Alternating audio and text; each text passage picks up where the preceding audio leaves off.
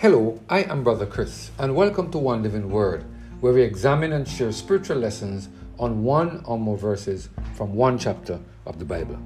Today, we're focusing on the topic Order My Steps, based on a reading of Psalm chapter 37, verse 23. Let us hear what the word of the Lord has to say in this passage of Scripture.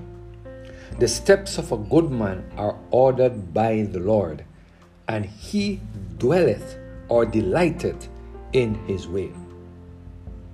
What a powerful message from the Lord provided in this passage of scripture, Psalms chapter 37, verse 23. Do you see what the Lord said about the steps of a good man? They are ordered by the Lord. What do you think the word ordered mean in this passage of scripture?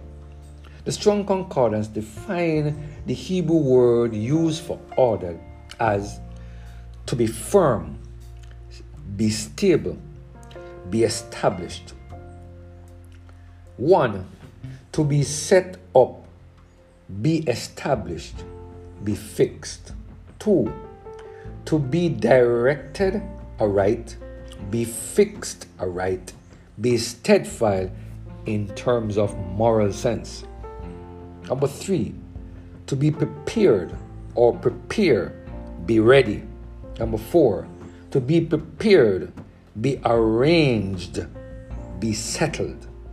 Here, David is reminding us that God is the only one who can give us a solid grip on the way we should go as followers of Christ. No wonder the psalmist David said in Psalm chapter 119, verse 105, Thy word is a lamp unto my feet and a light unto my path. Unless we allow the Lord to place His words in our heart by, trans- by the transforming power of the Holy Spirit, our steps will never be ordered by Him. And unless God orders our steps, we are never going to have any delight in the pathway that He has set before us. So, when we become bored with the services of our church, we should really wonder whether our steps are being ordered by the Lord. When we find it difficult to study the lesson study each morning, we should ask ourselves the question who is ordering our steps? When we find it so difficult to spend quality time each day meditating on the Word of God, are we really allowing the Lord to order our steps? When we find it so easy to listen to secular music and more difficult to listen to gospel music, could it be that our steps are not being ordered by the Lord? As David said, when the Lord is ordering our steps, we will have much delight in spending time studying His words and listening to gospel music. When we allow God to order our steps, our taste for the things of the world and the entertainment of this world will change. We will no longer find these things attractive. Instead, we will find the things of, of God attractive. Today, the Lord is reminding us of the importance of allowing God to order our steps so that we will have a greater desire for the things of God because our heart would have received the transformation required to make us delight in the Lord. Sister Ellen White said, and I quote, God will direct and dispose of, of our actions and affairs so as may be most for his glory. The steps of a good man are ordered by the Lord. By his grace and Holy Spirit, he directs the thoughts, actions, and designs of good men. He has all hearts in his hand, but theirs by their own consent.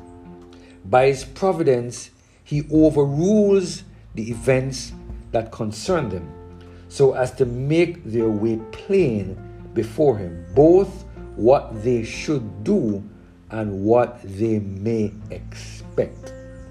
Observe, God orders the step of a good man, not only his in his way in general, but his written word. But his particular step by the whispering of conscience, saying, This is the way, walk in it. He does not always show him his way at a distance, but leads him step by step as children are led, and so keeps him in a continual dependence upon his guidance. And this one, because he delights in his way and is well pleased with the path of righteousness wherein he walks. The Lord knows the way of the righteous.